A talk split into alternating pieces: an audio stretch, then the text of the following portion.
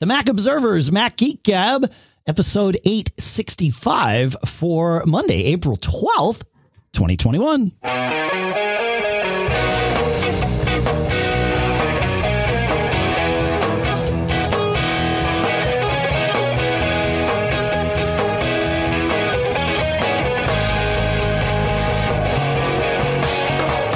Greetings, folks, and welcome to the Mac Observer's Mac Geek Gab, the show where you send in your questions, your tips, your cool stuff found.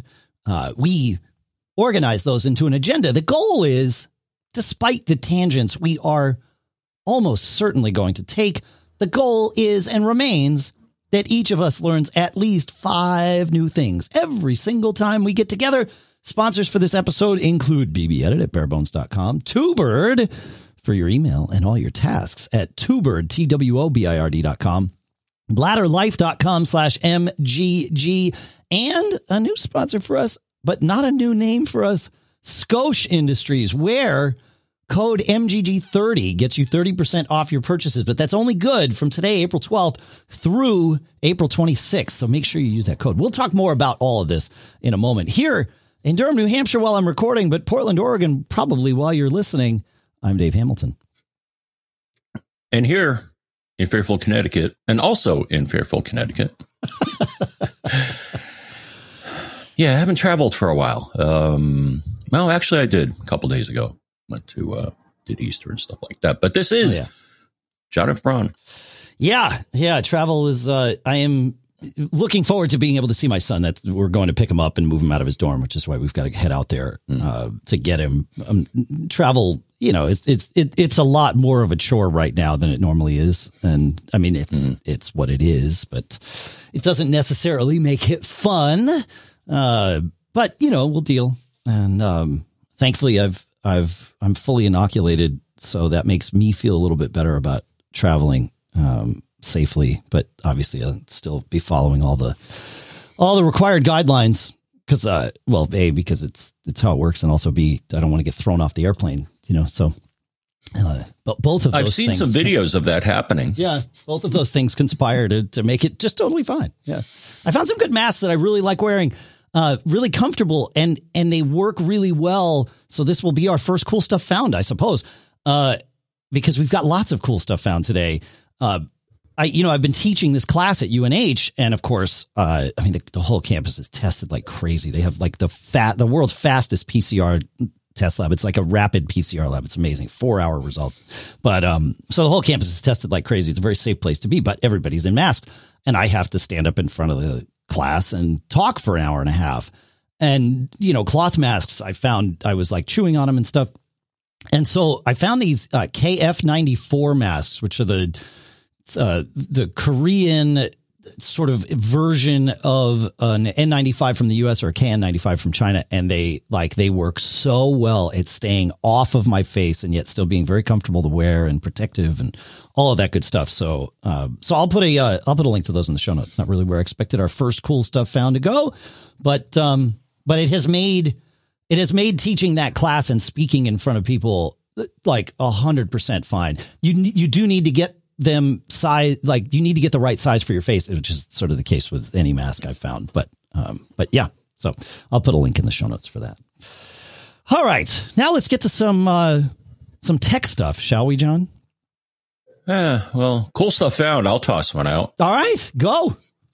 It's kind of cool. I saw it on my Twitter feed. I forgot exactly where. Take your iOS device. Okay. Unlock it, of course, and then search for Code Scanner. And you'll see an app called Code Scanner come up. Okay. It's like a hidden app. Like I think it basically... Wait, so you're not searching the App Store for this. You're just searching your phone for this? Correct. What? But it's like a hidden app, I thought, was the kind of interesting part about this. Okay. Code because you can't put it on your it's not that. It asks you to have a code to scan. I mean, I know it's trying to scan my face now, which hopefully it doesn't find as a code, but that's pretty amazing. I think it's the app that camera uses, it does the same as camera. So if you scan a QR code, sure, as you probably know, but if you don't, the camera app recognizes QR codes and will do whatever the QR code tells you to. Nice. Usually go to a web page or something, right? Yeah, usually. Yeah. That's fascinating. Wow. Nice find, man. I like it. That's good. Wow. All right. Cool. Fun. Okay. Russell has several for us. In fact, it's like a cool stuff found suite. The first is PopClip extensions. He says PopClip is amazingly useful out of the box, but the nearly 200 free of charge extensions take it to another level, added to the context-dependent base of functions of cut, copy, and paste on the pop-up. I now have add to calendar, which can be BusyCal if you want, clip to DevonThink, clip to YoJimbo, use address for mail, open in Mate Translate, which is another one of his cool stuff founds. We'll talk about that next. Search. He says this saves so much time and effort. It is for me up there in the core essentials with Text Expander. Very cool. Okay, so we will put that in the show notes, of course. And then moving on, Mate Translate, which he says is available on SetApp or directly from Gikken.co, Gikken.co. There are iOS and Mac versions. Google Translate works, but definitely the best machine translation I have found for the languages I use is Mate Translate. I'm not a great linguist and have a working knowledge more than really fluently written, spoken French, German, Spanish, to from native English. I also don't like Google reading my text and using the content to sell advertising. Mate Translate saves me so much time when writing the languages as I use, as it does the heavy lifting of getting the sentences drafted, and then I can go through and correct the minor stuff. It's not perfect, but it works very, very well. Mate Translate has over 100 languages, and I find the translation to English of languages I don't know always useful and good enough to understand, and very convenient because it's part of SetApp for the Mac. And then finally, easy for me to say, Resolutionator. While it is possible, Resolutionator. While it is possible to set display resolution using the terminal when viewing the screen of a networked Mac, it is not so quick and easy. Resolutionator is very cheap at $3, $2.99 in the USA. He said it's €260, and very good. I use it to run a headless Mac Mini 2018 as a server, which also hosts for Windows on Parallels, with a 2560 by 1440 display resolution on a 27-inch iMac on the network. Doesn't allow the full 5120 screen resolution, but the difference is very hard to see. For what I need, no video or games, it is outstanding. The Mini frequently starts in lower resolutions, but with the option Shift-R and a single click, Resolutionator sorts it out. I was able to upgrade the headless Mac Mini from Catalina to Big Sur remotely using Resolutionator to run share screen on the iMac. Very cool. Wow. Thanks for all of those. That's great, Russell. I love when we can start cool stuff found with a nice little suite. I got to dig back into PopClip.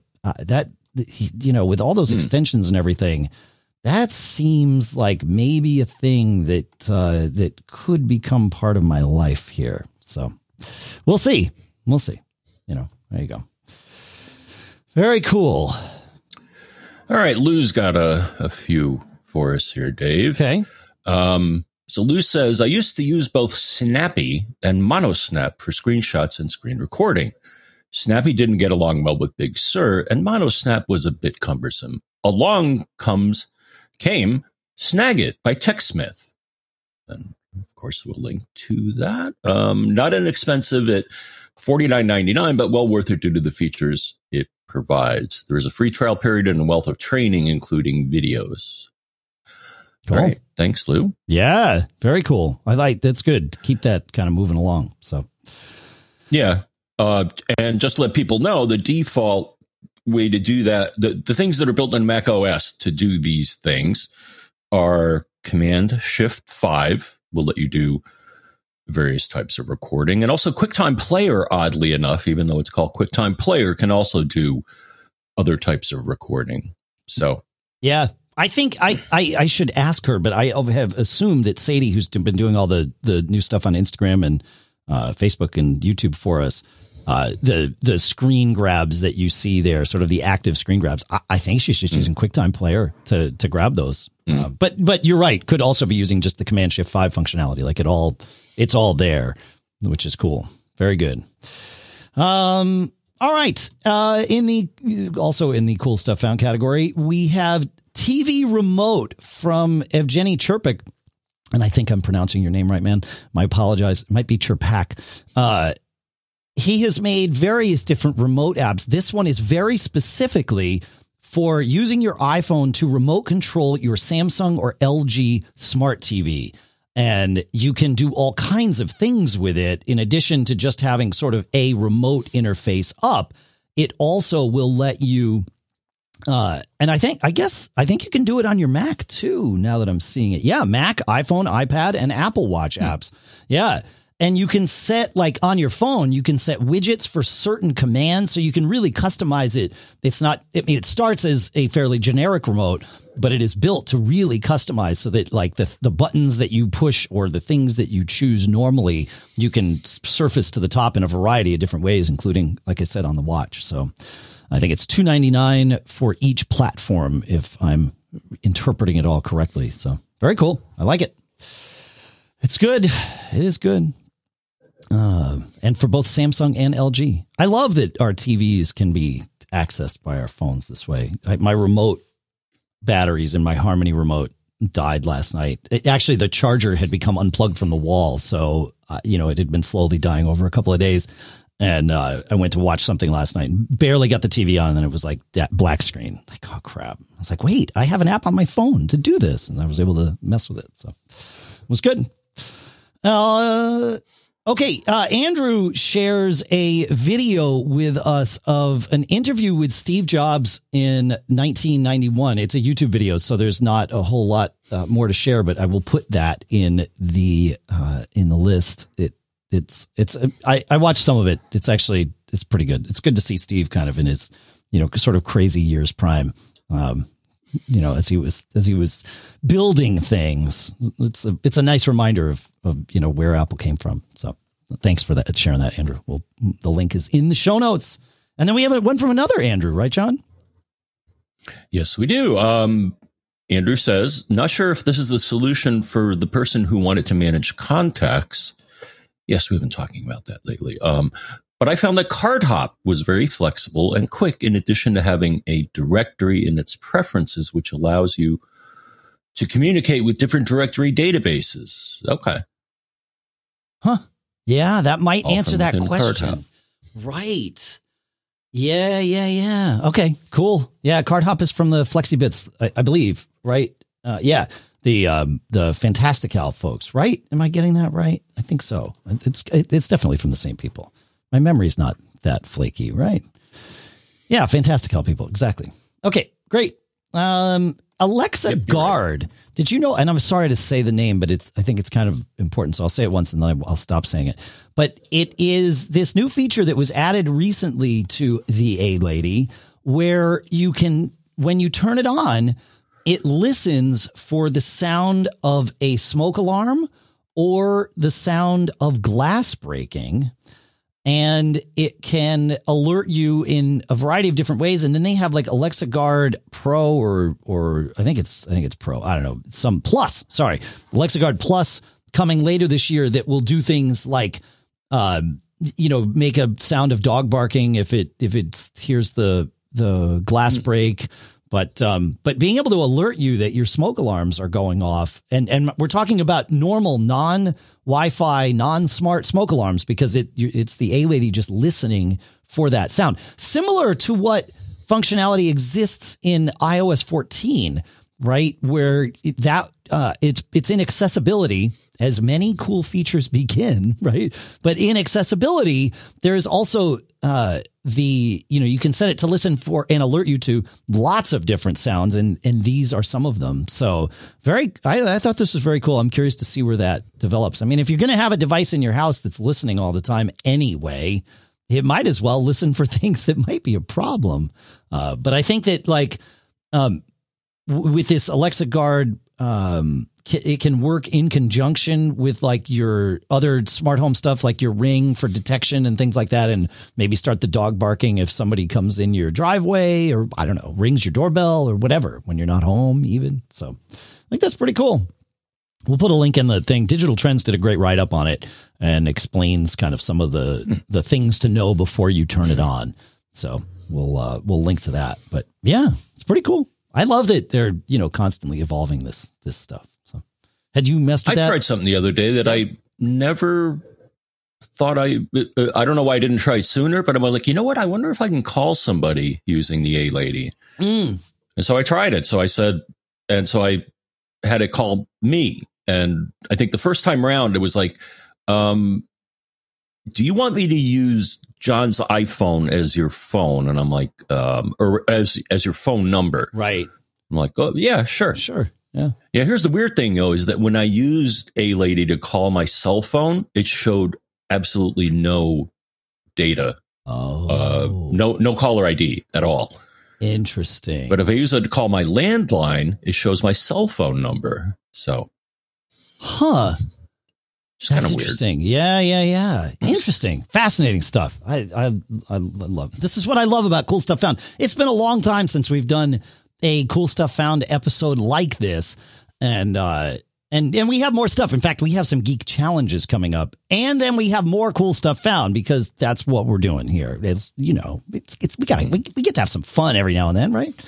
I guess we have fun every time we do this, but, yeah, so lots more of that. The next thing that I would love to do is talk about our first couple sponsors, if that works for you, Mr. Braun.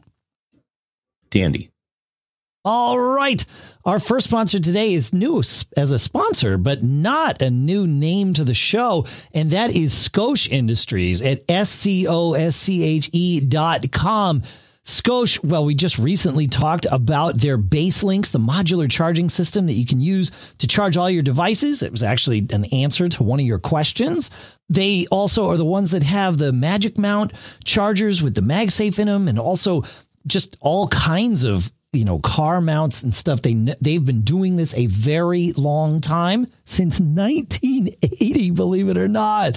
It's amazing that they have been able to do this for so long. And it's because they know what they're doing. They are committed to superior product quality and functionality. They want exceptional value for you. And of course, they are obsessive about customer service. And I always say every business is the customer service business, and Scosche proves that every single day. Their cables are fantastic. I've been using actually some of their cables in the car with CarPlay. And if you know anything about CarPlay cables, CarPlay is super finicky about what cables are going to work with it. And my Scosche cables have been completely rock solid. Very cool stuff. And if you visit Scosche.com, they have, because they're just new at sponsoring the show, if you use discount code MGG30, that's MGG30, that's good for 30% off your purchase. But it's only good from today, April 12th through April 26th. So you've got to act quickly and go take care of that. So go check it out. Scosche.com, coupon code MGG30. And our thanks to Scosche for sponsoring this episode. Next up is TwoBird, the only to-do list you need, because your inbox becomes your to-do list. TwoBird leans in on this. And so you have one inbox for all your tasks, all your emails, all your notes, all your events, all your collaboration. And it's amazing what they've done here. TwoBird is made by the same folks that make Notability, which is the best-selling note-taking app. And it was built with the same philosophy as Notability, powerful yet simple. And by having all your tasks in one place, you can manage more of your day within the inbox that you already have. This helps reduce distractions, because you're not task switching, and bringing together all those things that can distract you. When you switch apps, man, or even just switch windows, things can go sideways, right? Constantly switching really wastes time and opens you up to those distractions. Well, no more if you're using TwoBird at TwoBird.com. It's free for download immediately from the Apple App Store for iOS, of course, and the Google Play Store for Gmail users globally, and Microsoft users coming soon. If you want the Mac app, you go to TwoBird.com. You can download it there.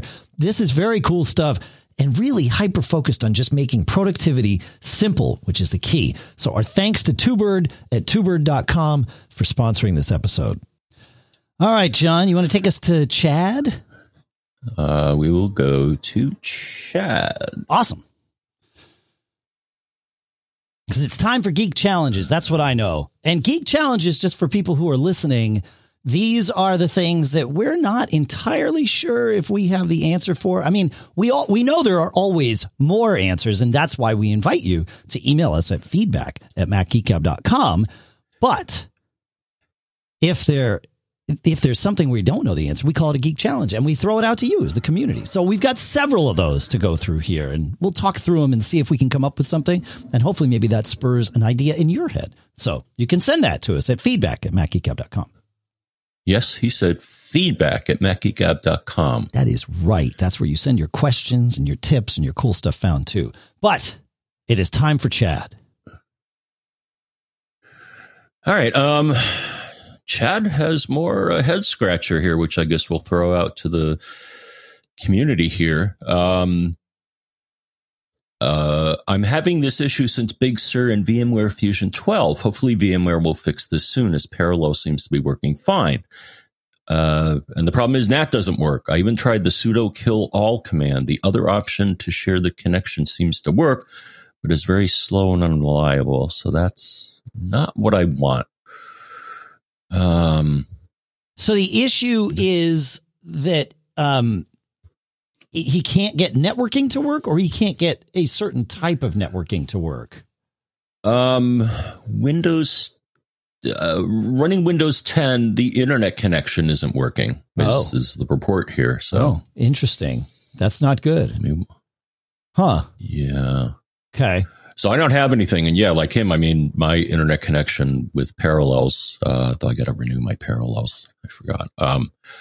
So I guess we'll just throw it out there. Is anybody else having issues with Big Sur and VMware Fusion? Yeah. Interesting. Huh? What do you use these days for, I don't use much virtualization these days, and maybe I should, of course, but no, I don't. I just have no need for it, and so I haven't been doing any of it. I keep wanting to. I keep knowing that in the back of my head, I need to pay attention to this. For things like this with Big Sur, but also as you know, virtualization, or perhaps the right word, emulation, starts coming more to fruition on the M1 Max, that it's definitely going to be a thing that we get questions for here. So yeah, but if anybody knows, please let us know. That would be great. I put a link to... Yeah, the only thing I really do these days is under Parallels, I'll run Windows 10, and I use it to play a couple of Steam games because... Interesting. Because they didn't update some of them to 64-bit. So that's the way to get around that. Oh, interesting. Right. Yeah. Team Fortress 2 is the one that I still play now and then. And all right. Yeah, apparently it's 30. That's the only thing I really run on an emulation. I used to do, since I did Windows development for a couple of decades, I used to use it for that. But every now and then I'll fire up the compiler and just to see if I can still write code. Sure. Yeah. Of course. Yeah. So, okay. So the next question you might actually have an answer for. It's from Wayne. He said, I recently upgraded to Big Sur from Mojave. I skipped Catalina. I maintain a website for a club I belong to and use a 32-bit app to do the web stuff.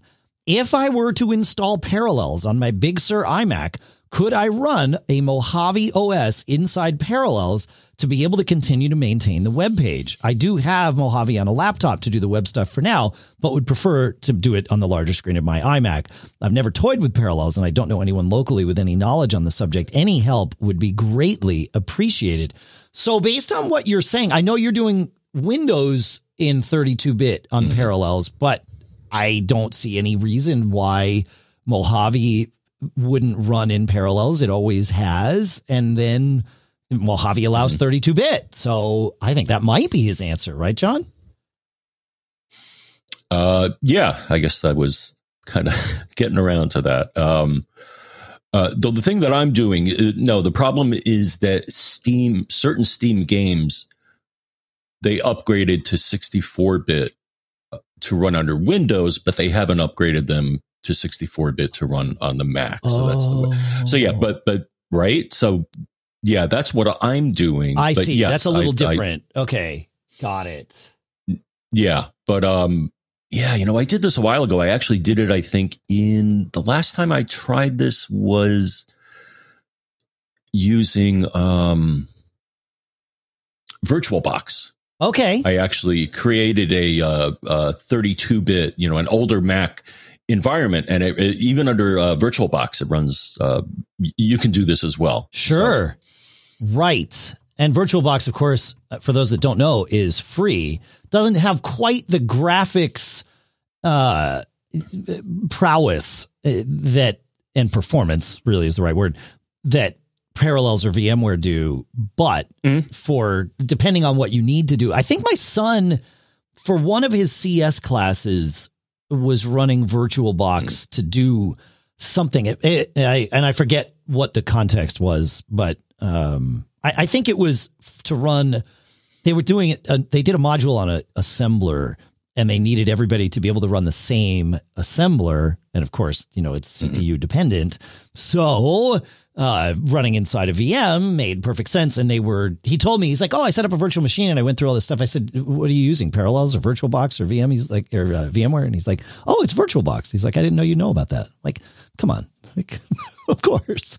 So yeah, I gotta mess with it. And then, Mac Vader in the chat room at live.macgeekab.com is telling us that there is some M1 emulation app that we here at the Mac Observer wrote about. Andrew Orr here wrote about it. I will find the name and put it in the show notes, I hope.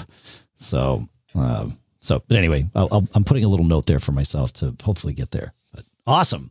This is what I love about the Geek Challenges, is we all get to kind of learn together. So thank you, Mac Vader, for the real-time feedback. That's great.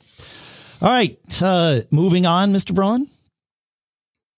Indeed. WWDS. Well, at least that's what it says in the the line here. I'm not sure what that stands for. A name is a name. Maybe that's this person's name. Yeah.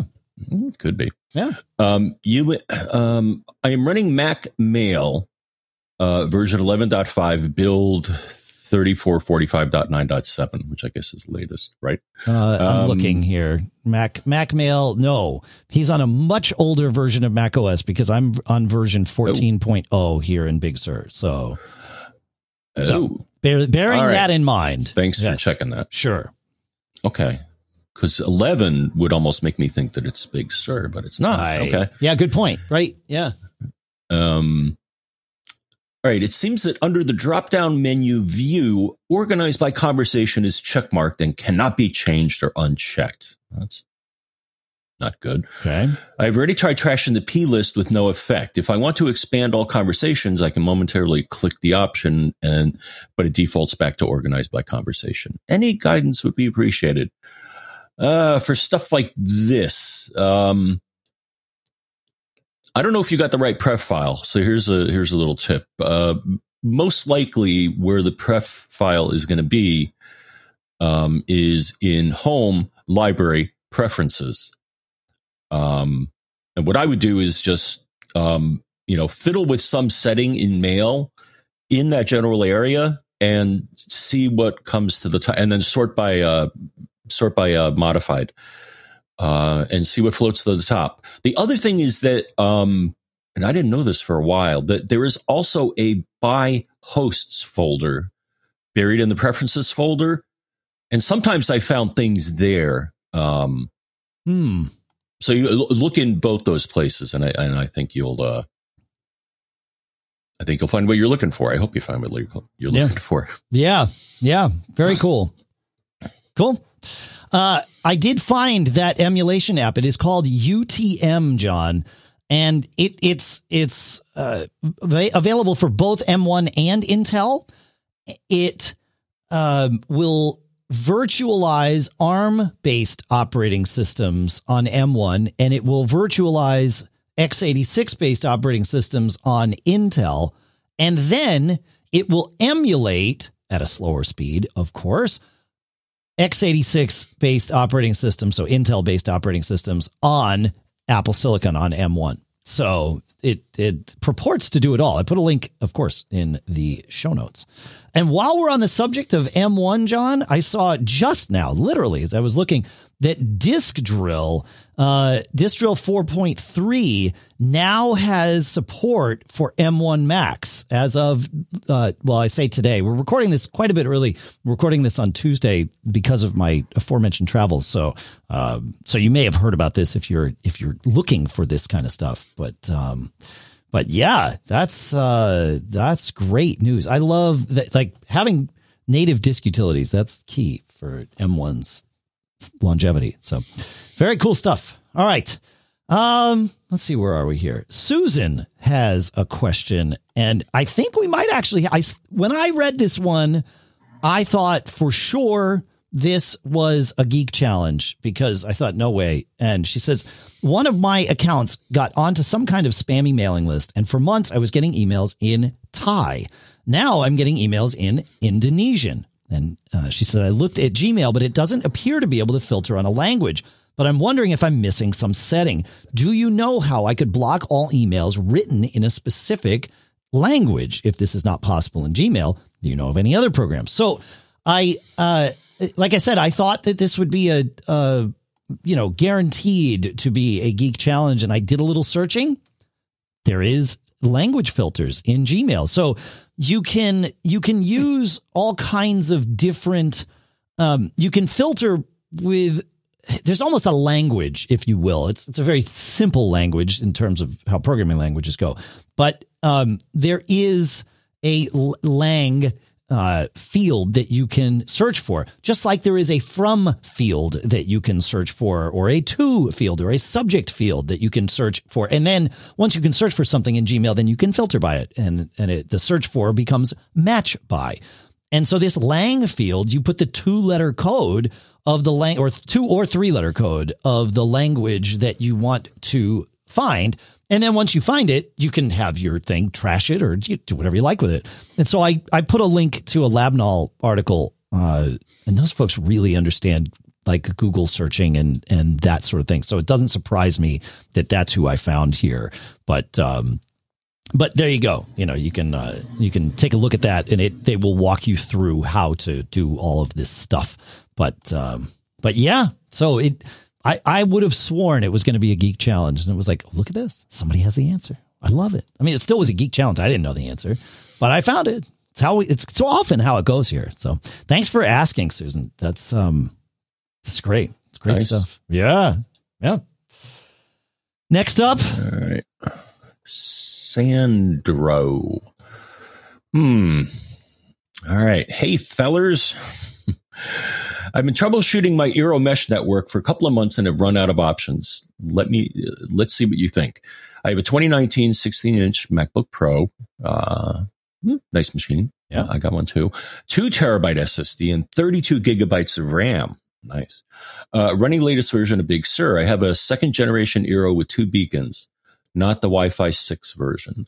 All has been working fine. My issue, though, is that many times, but not always, as I move from one location to another within the house with my MacBook Pro, I could be 6 feet away from one of the beacons, but the connection continues to stay with the beacon at the former location. And the connection is atrocious at 10 to 30 megabits per second to megabits per second up. Normally, I expect to see 200 to 300 down and 10 up. If I disable Wi-Fi momentarily on the MacBook Pro in an attempt to reset things, that doesn't help. Most times it remains stuck on the 2.4 gigahertz 802.11n band and will not switch to the much faster 5 gigahertz band. Other devices, iPhones, iPads, don't seem to have that issue, so I can't help to think this must be an issue with the MacBook Pro. I wish there was a way to force the MacBook Pro to connect to a specific beacon and or Wi-Fi band when this occurs. Yeah, my expectation is that the mesh should handle this. Yeah. Even if I shut down completely, restart and do an NVRAM reset on startup, it still says stuck on the same 2.4 megahertz band. Sometimes it does get on the 5 gigahertz band and I have a good connection. I get these stats from either the iOS Eero app or the by option clicking on Wi-Fi icon on the menu bar. I've rebooted the Eero gear. And on the MacBook Pro, I had this issue on Catalina now through the standard upgrade to Big Sur. Any ideas? I'm thinking it may be a file somewhere that might be corrupted.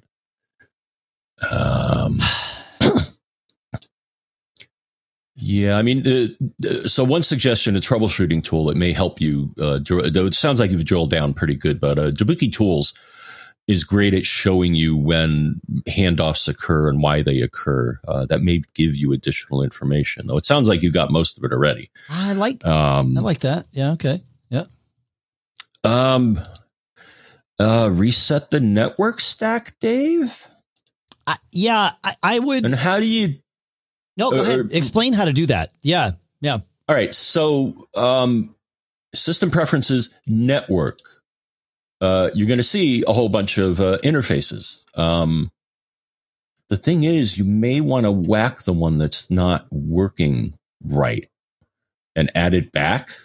I think that's the best way to reset whichever connection is giving you trouble. That's the only way I know how to do it. What do you got? Yeah, no, here's the other one. I'm sorry. Yeah,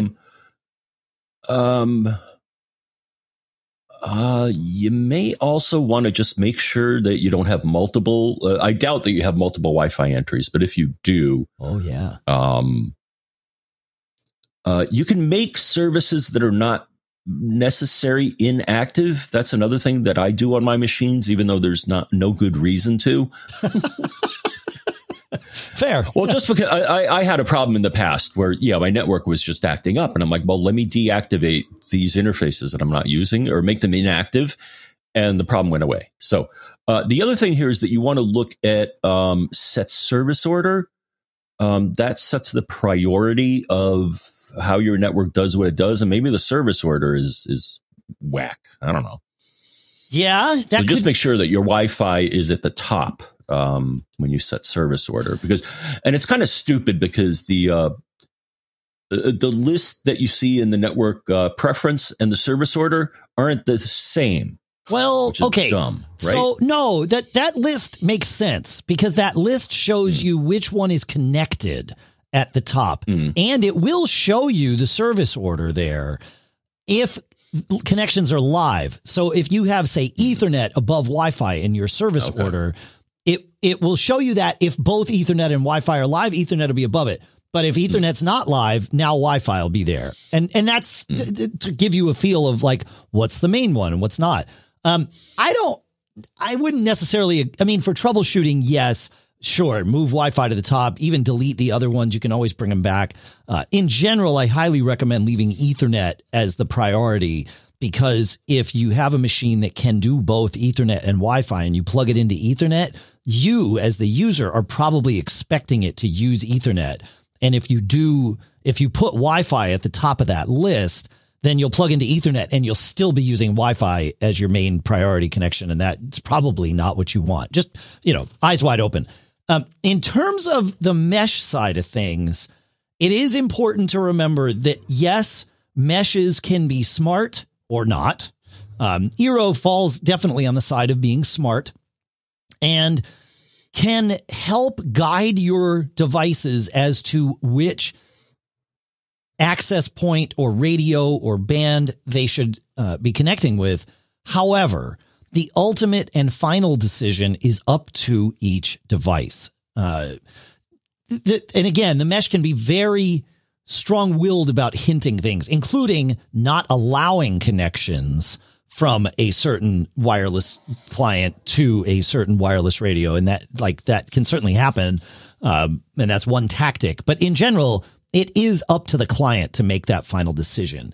So what you're seeing where most of your devices are happily connecting to 5 gigahertz and one of your devices is not supports that. And it supports that your Wi-Fi network does work at 5 gigahertz. Now, why a device might choose to connect to one band over another is a whole other ball of wax. It could be that your MacBook Pro has better antennas, which it does, and stronger radios, which it does, and is seeing more interference on the 5 gigahertz band than your iOS devices are, maybe from your neighbors or from other devices you have, and therefore is deciding that in its estimation, 2.4 gigahertz is the better choice.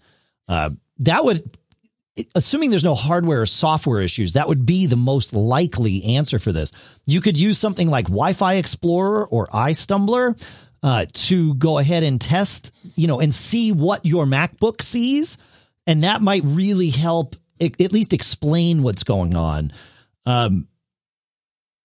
Like you said, John, removing the network device and re-adding it, or even removing your Eero from your Wi-Fi list, which is also in system preferences network, and then re-adding it there, removing it. Maybe there's some security negotiation thing that's just screwed up in your preferences. Remove that network, maybe even restart just for good measure, and then reconnect to the network. It'll force you to type the password in. That's a good thing. You're kind of doing things from scratch, but yeah, otherwise that's where it goes. Troubleshooting Wi-Fi, certainly remotely, is very difficult. We don't know what your scenario is. We don't know if you're in a house, like a farmhouse in the middle of 100 acres with nobody around, or if you're in an apartment building or something in between with lots, apartment potentially with lots of competing Wi-Fi networks and things like that. So yeah.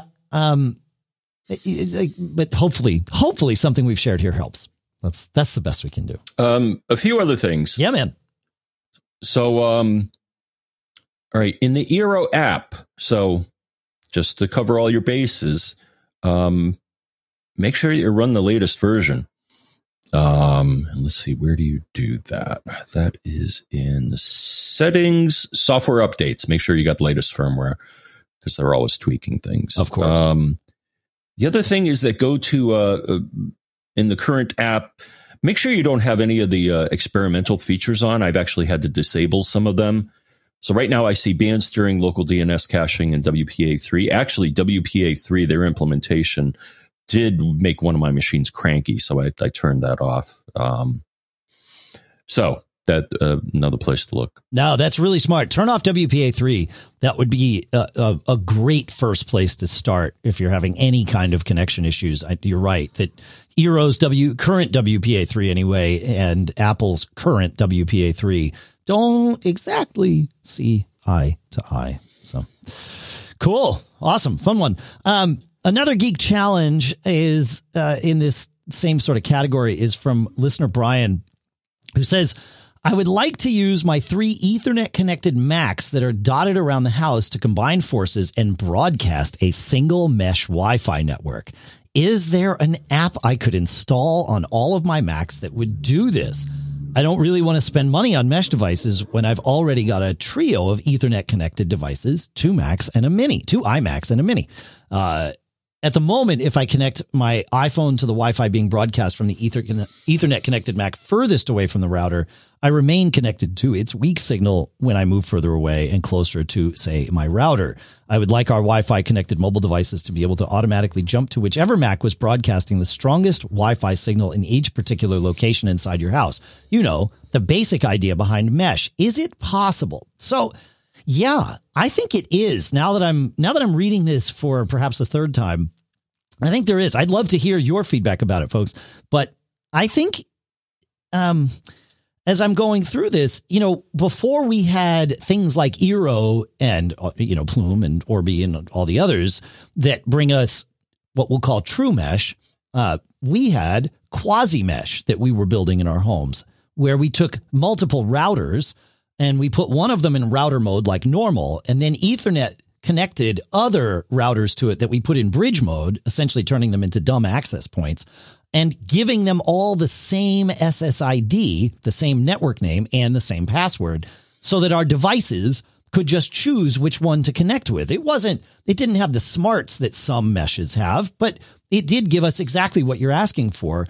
And I see no reason why you couldn't do that with your Macs, because you can do internet sharing if you go into system preferences sharing, right? And as long as you set the network name on each of your Macs to be the same, then I think you'd be fine. I see no reason why that wouldn't work. Right? Oh, mm-hmm. Yeah. Okay. Yeah. Build your own mesh. That's what I would do. Quasi mesh. There you go. Yeah. I mean, it's not really a mesh in the sense that my definition of mesh means that you have one central location from which all of the mesh points are managed, and therefore, at least theoretically, they all can know about what one another is up to. In this, that's not happening, but that's fine. Like I said, before we had Eero, in my house, we were definitely running this. You know, I've always had three access points in this house. It's just Ethernet connected. It's just been, you know, it was quasi mesh at first, and then now real mesh. So yeah, I think that'll work. Fun. Yeah. Right. Yeah. I remember the good old days of WDS, I think it was. Yeah. Yes. I never used WDS for my meshing stuff. I don't know. It never, like, that never worked the right way for me, but I don't know. I mean, yeah, it was kind of hokey, and setting it up wasn't always very smooth, but right. I think it's a wireless distribution system as it stands for. Okay. But it was a way for you to take an Apple device. It was basically an extender. So a self-configuring extender, right? I mean, ish. Mm-hmm. Yeah. Yeah. Cool. All right. We still have more geek challenges. We still have more cool stuff found as promised. And I have two more sponsors I want to tell you about, if that works for now, John. Ah, fantastic. All right. You know, I can't tell you how many people I've talked with lately who are buying homes. There's a lot of moving and a lot of interest in homes, especially out in the suburbs, and so many people buying homes. And that's a huge financial burden that you're taking on when you buy a home. And you don't want to leave your kids or your partner with that burden if something were to happen to you. And on that note, it makes sense why people get life insurance, especially term coverage, which is surprisingly affordable.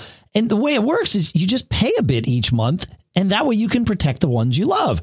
And if you've been wondering about how to do this, well, you can choose our next sponsor, Ladder. Ladder makes it impressively fast and easy to get yourself covered. You just need a few minutes and a phone or your laptop to apply. Ladder has these smart algorithms that work in real time, so you'll find out instantly if you're covered, and they have no hidden fees. You can cancel at any time. And since life insurance costs more as you age, well, now's the time to cross it off your list. Very cool stuff. You got to check out Ladder today to see if you're instantly approved. Go to ladderlife.com/MGG. That's LADDER life.com/MGG. Ladderlife.com/MGG. And our sincere thanks to Ladder for sponsoring this episode. You know, we've been talking a lot about Big Sur, and last week we talked so much about M1 Max. Well, if you have an M1 Mac and or if you're running Big Sur, BBEdit is totally ready for M1 powered Macs and Big Sur. And I know it's crazy that I get excited about a text editor.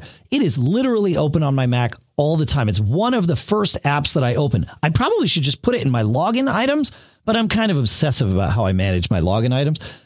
I launch BBEdit within minutes of starting up my Mac because I'm always doing stuff with it. But I do things like counting text in documents. You can count the number of characters, count the number of words. These are things that are important when you're putting things like articles together. But also important is being able to compare two different versions of a document. BBEdit lets you do that. You just put them both in, say compare, and it'll go line by line, letter by letter, and show you what's different in your two versions of the same document. Very cool the way they've done this stuff. And that's just sort of the, what I'll call the everyday user uses of this. If you're a programmer, well, then BBEdit is really going to be your friend because it will do automatic text highlighting just on the screen. It doesn't change your code, but it shows you on the screen. It highlights functions and lets you twist them open and closed so that you can really interact with your code in a meaningful way. You got to go check this out. You can go download their 30-day free trial. And then after 30 days, some features go away, but not all of them. Go to barebones.com. And our thanks to Barebones for making BBEdit and for sponsoring this episode. All right, John, back to cool stuff found. We have one from listener John who shares something I had never heard of. He said, I have a cool stuff found and it's less than $4. It is Quakehold Museum Putty. He says, this fixed one problem I had with my new Mac Mini. I have the Mini sitting on my desktop and its hard bottom surface made it slide around on the desktop with just the slightest touch. I use Museum Putty to fix this. I made 4 small balls of this stuff, each about 1/8 of an inch round, and stuck one in each corner. Now my Mac stays in place on my desk. I love things like this. I feel like this is one of those things, John, that I need to just get some and keep it in like the drawer in the kitchen so that when the need arises, I've got it at my fingertips, so to speak. But yeah, thanks for that, listener John. That's good stuff. All right. We got one from Allison. I forgot if I mentioned this before. I don't think she has, but I keep meaning to tell your audience about it. If I haven't, here goes. Tom Merritt, host of the Daily Tech News Show, has another show called Know a Little More. Each episode is usually around 10 to 15 minutes, and he does a fantastic job of explaining one topic. He's explained Wi-Fi 6, 5G, latency versus bandwidth, MAC addresses, machine learning, and more. One in particular this audience would enjoy is called About ARM. And for the first time, I really understand the history behind ARM and Apple's role in its very existence. Very cool.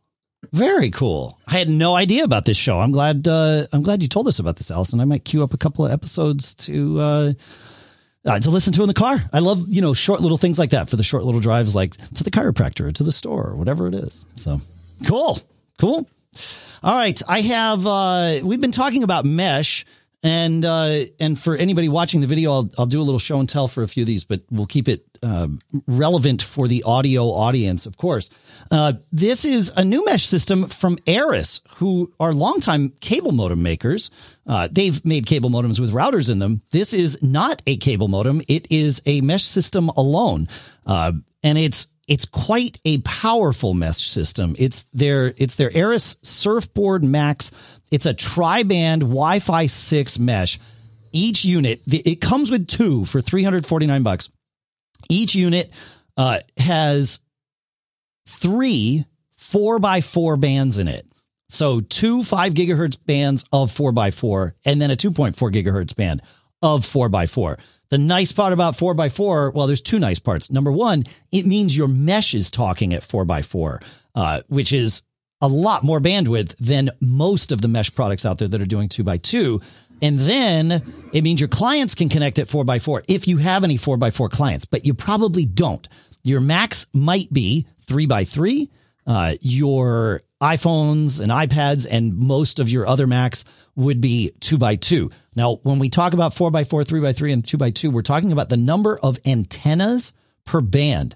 And each antenna has a maximum amount of bandwidth that it can send. So more antennas means it can send more bandwidth.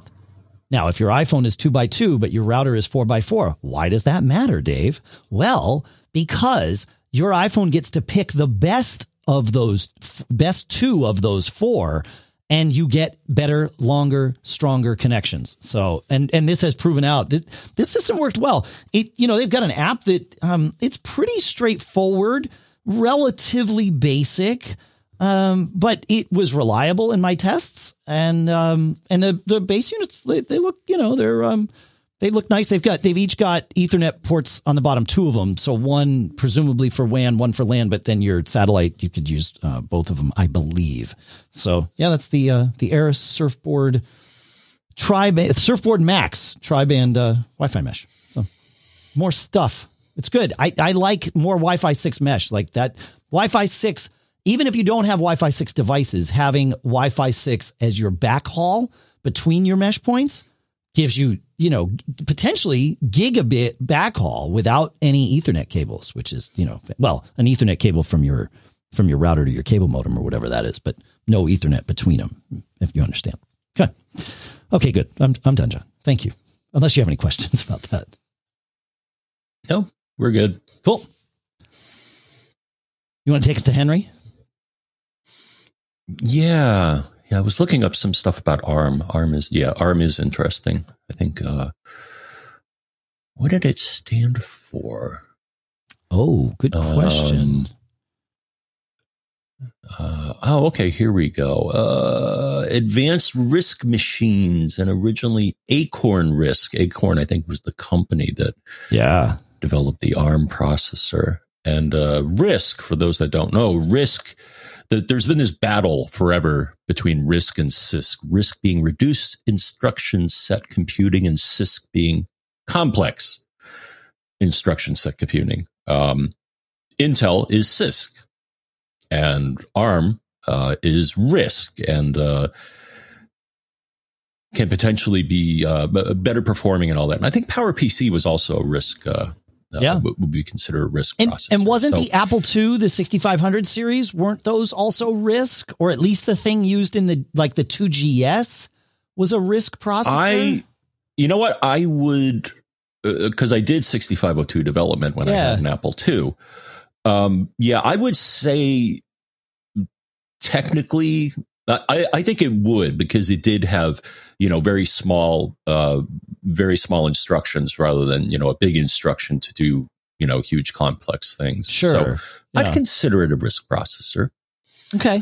All right. Who are we going to here? Henry, I just discovered something cool, though I don't know how useful. My car got rear-ended this week, so I took some pictures of the back of my car and the front of the other one using my iPhone. I put all the pictures in my notes, like the other driver's info, into the Notes app on my phone running iOS 13. When I viewed the picture from Notes on my Mac, I noticed some of the image file names were not typical. img_blah_blah.jpg. Instead, the picture of the back of my car had a file name that included my license plate number. Another one of the car was named after their license plate number, and the photo of their registration was named Department of Motor Vehicles. It appears that Notes is performing some OCR. Yes, it does that. I found... Wow. Yeah, I remember I found another iOS app that does this too. Yeah, it's surprising when you see it happen. It's like, oh, that's kind of what I wanted anyways, right? That's amazing. So Notes is performing... It's doing the OCR and then... renaming your pictures with what it's seeing in the OCR. Like that's, wow. That's amazing. Yeah. I love it. I'll see if I can remember the other app that I saw do this. It kind of surprised me when I'm like, oh, it does some OCR. Yeah.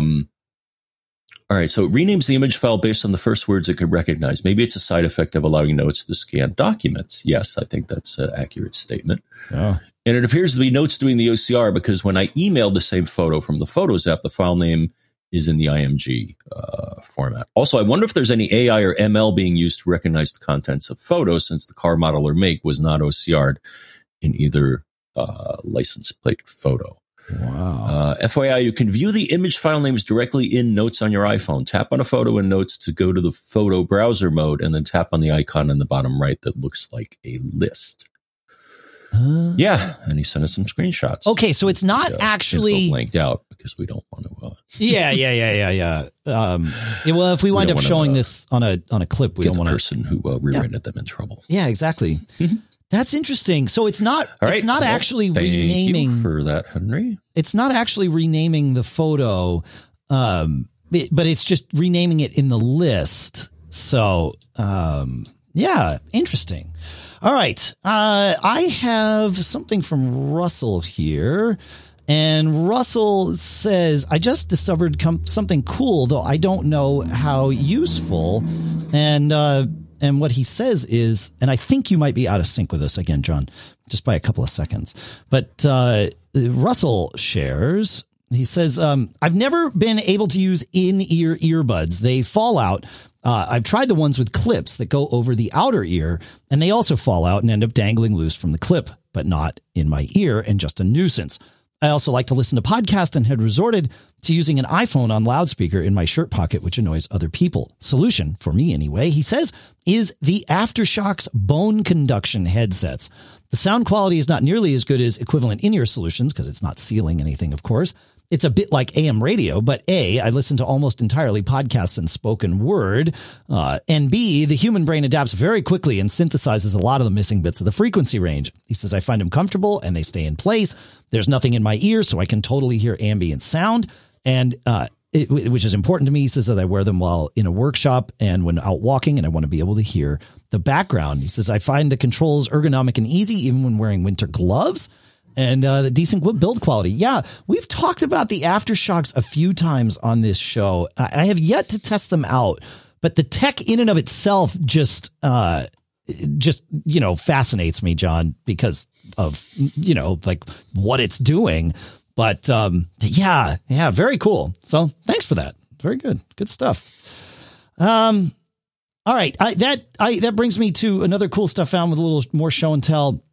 The Yamaha E700A over-the-ear headphones. So these are $350 headphones.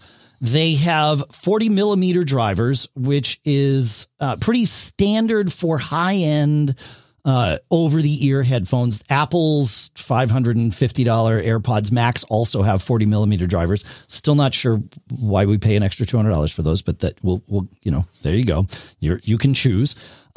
These Yamaha ones, super comfortable. They come in a case, and then you open the case and the headphones happily fit inside it.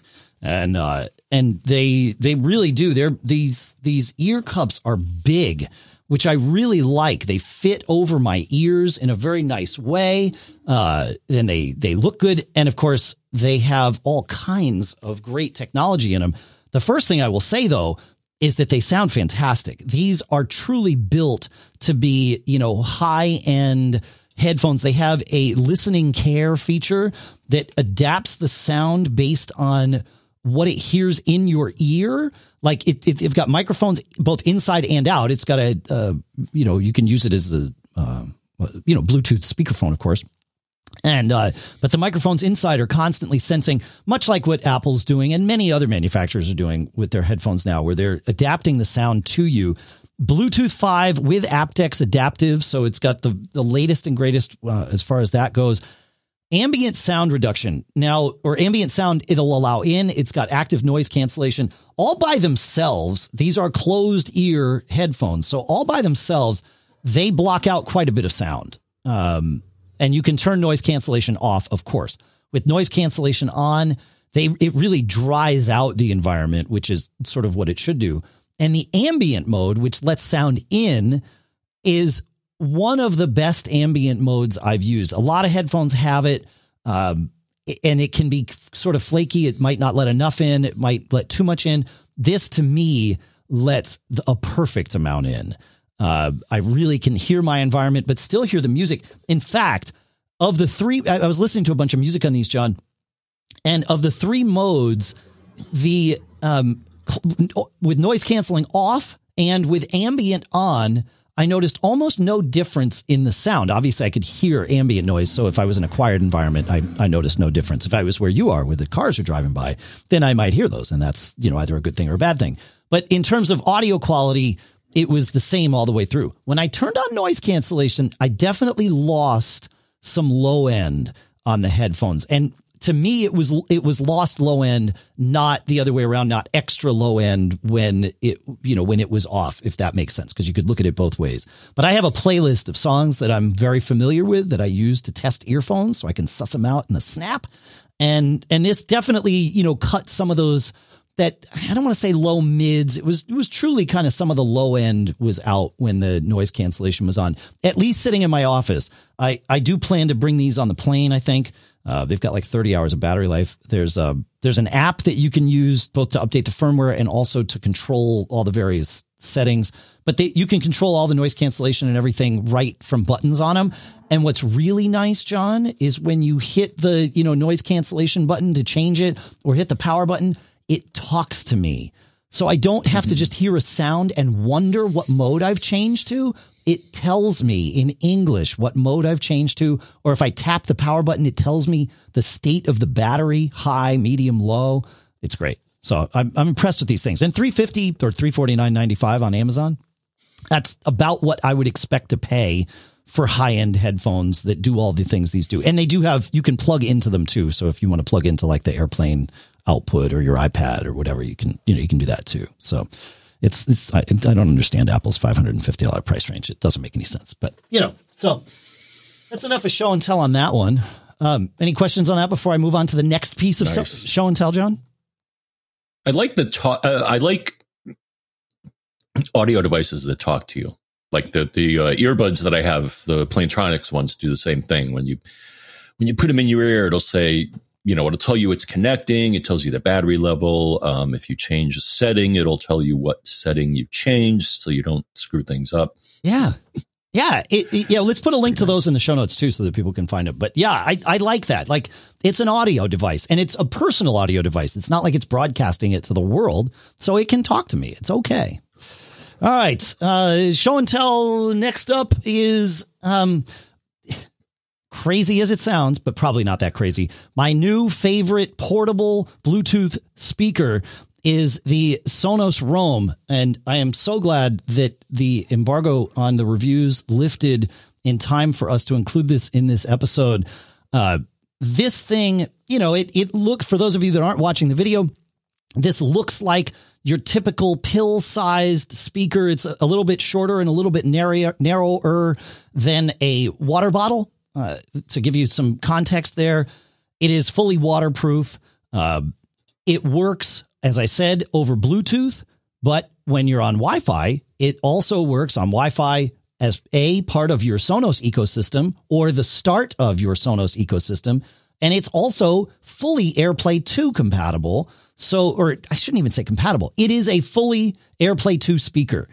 So you can, stream directly from your phone to it if you want. You can stream to multiple devices via AirPlay 2 or with Sonos. If you have two of these with Sonos, you can stereo pair them. And what's cool is when you leave your house, it just jumps to Bluetooth mode and, resyncs with your phone and you're good to go on the Bluetooth.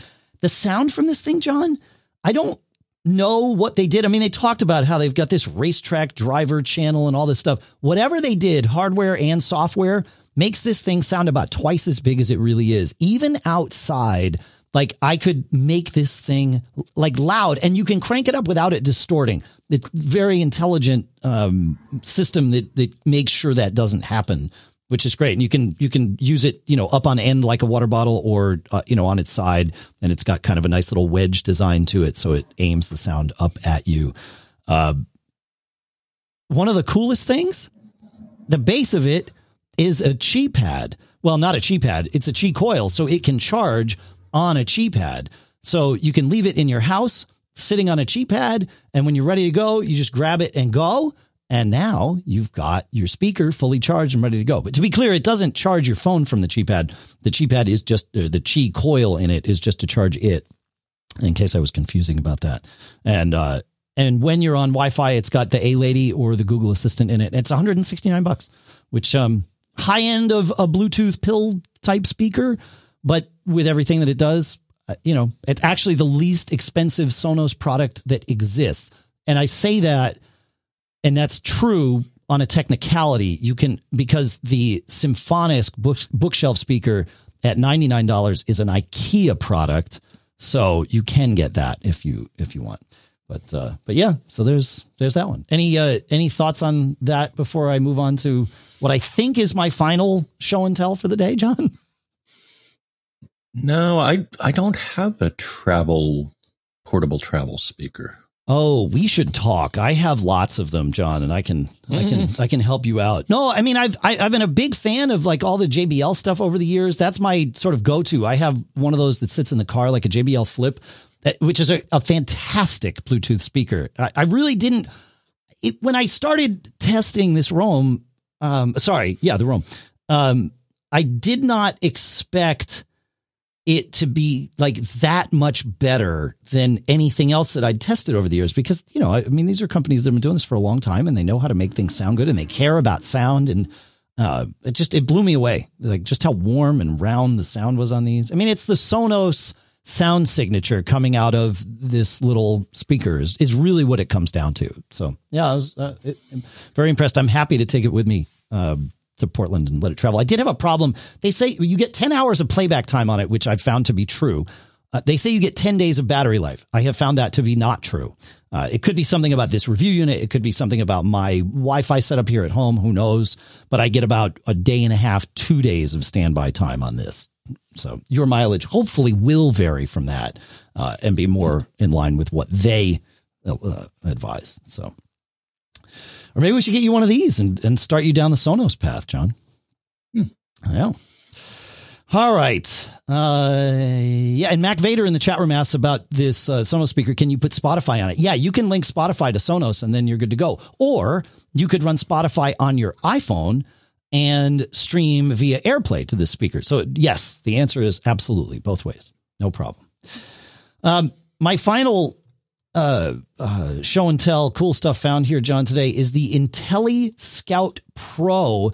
This is a portable battery pack bank, and it's about the size of maybe two iPhone 12 minis on top of each other. It's short, but thick, and it's got a 20,000 milliamp hour battery in it, which is nice. Yep. It's got two wireless charging pads on the top of it, one for your phone and one for your watch. So that's super handy. And then it's got three USB ports on the front of it, two USB-C, one that says 60 watts, the other that says 100, and then a USB-A port for all three are for charging. And the 100-watt one happily charges my laptop, which is a really handy thing to be able to carry around. So despite its weight, I've always kept a laptop chargeable battery in my carry bag.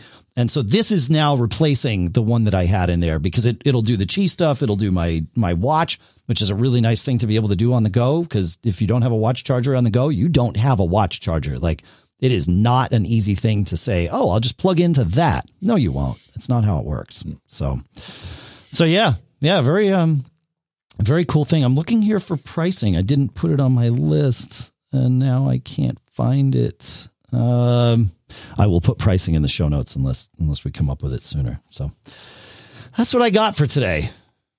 You got anything else, John? You got any more cool stuff found or geek challenges that we can do? I think we got time for maybe one more. Maybe? No. Maybe not. Okay.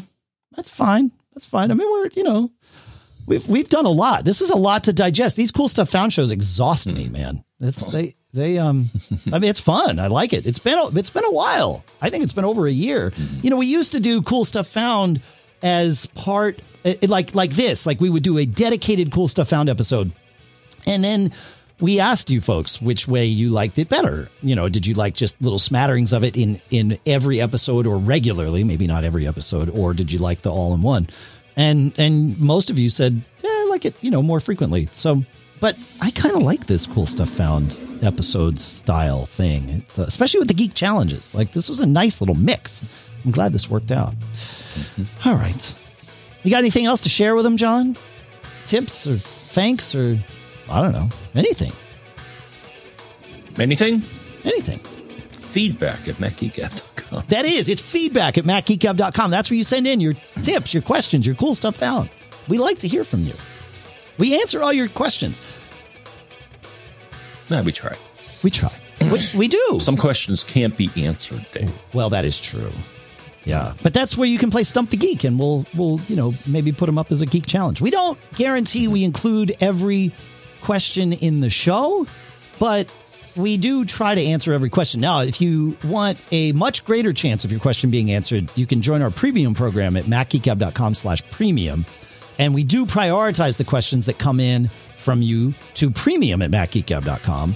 But we really do try to get to everything that comes in, even those that come in to feedback at MacGeekGab.com. But certainly for those of you that help us keep the lights on, we do it. The reality is you all help us keep the lights on in a variety of different ways. Simply listening to the show is absolutely the best way.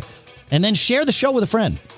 We've got a lot of stuff, like I said, going up on Instagram and Twitter and Facebook now, more than we have ever in the past. Little snippets of the show. Share those with your friends, but just tell a friend about it. That would really help us. It's great. Because the more listeners we have, the more questions we can answer, the more we can do. It's just like, helps the Helps the whole thing. Speaking of Twitter, John, where do they find us on Twitter? They find you at Dave Hamilton. They find me at John F. Braun. They find the podcast at Mac Geekab. Publication is Mac Observer. And there's also Pilot Pete, who maybe we'll see again someday. I would like to bring Pete back. I have a camera here for him even. Like, we could make this work. Wow. Yeah, here's another place you could find us. And I was surprised to see myself here. Instagram.com/MacGeekab. Yeah, it's true. You are there. That's right, John. Yeah, it freaked me out. I'm like, wait, I'm on Instagram? Cool. All right. Thanks again for listening. Thanks for sending in all your stuff, your cool stuff found. Thanks for everything. Of course, thanks for visiting our sponsors. You know the deal. Our job is to encourage you to visit them. And from that point on, whether you purchase anything, that's between you and them, but it really does reflect well on us if we're successful in our mission here. So please check them out. Of course, Scosche at Scosche.com, where code MGG30 gets you 30% off for the next couple of weeks. TwoBird.com, where you can manage your email as a to-do list. It's really cool. Ladderlife.com/MGG. And, of course, BBEdit from barebones.com. And if you want to learn about all our sponsors, not just the ones from this episode, you can go to MacGeekab.com/sponsors. And we keep everything up to date there, including deals from past sponsors that they have not remembered to disable. So we do that for you. And Dave, I think you're flying. Yeah. So you know what you got to do? Make sure you wear your mask so you don't get caught. Made up.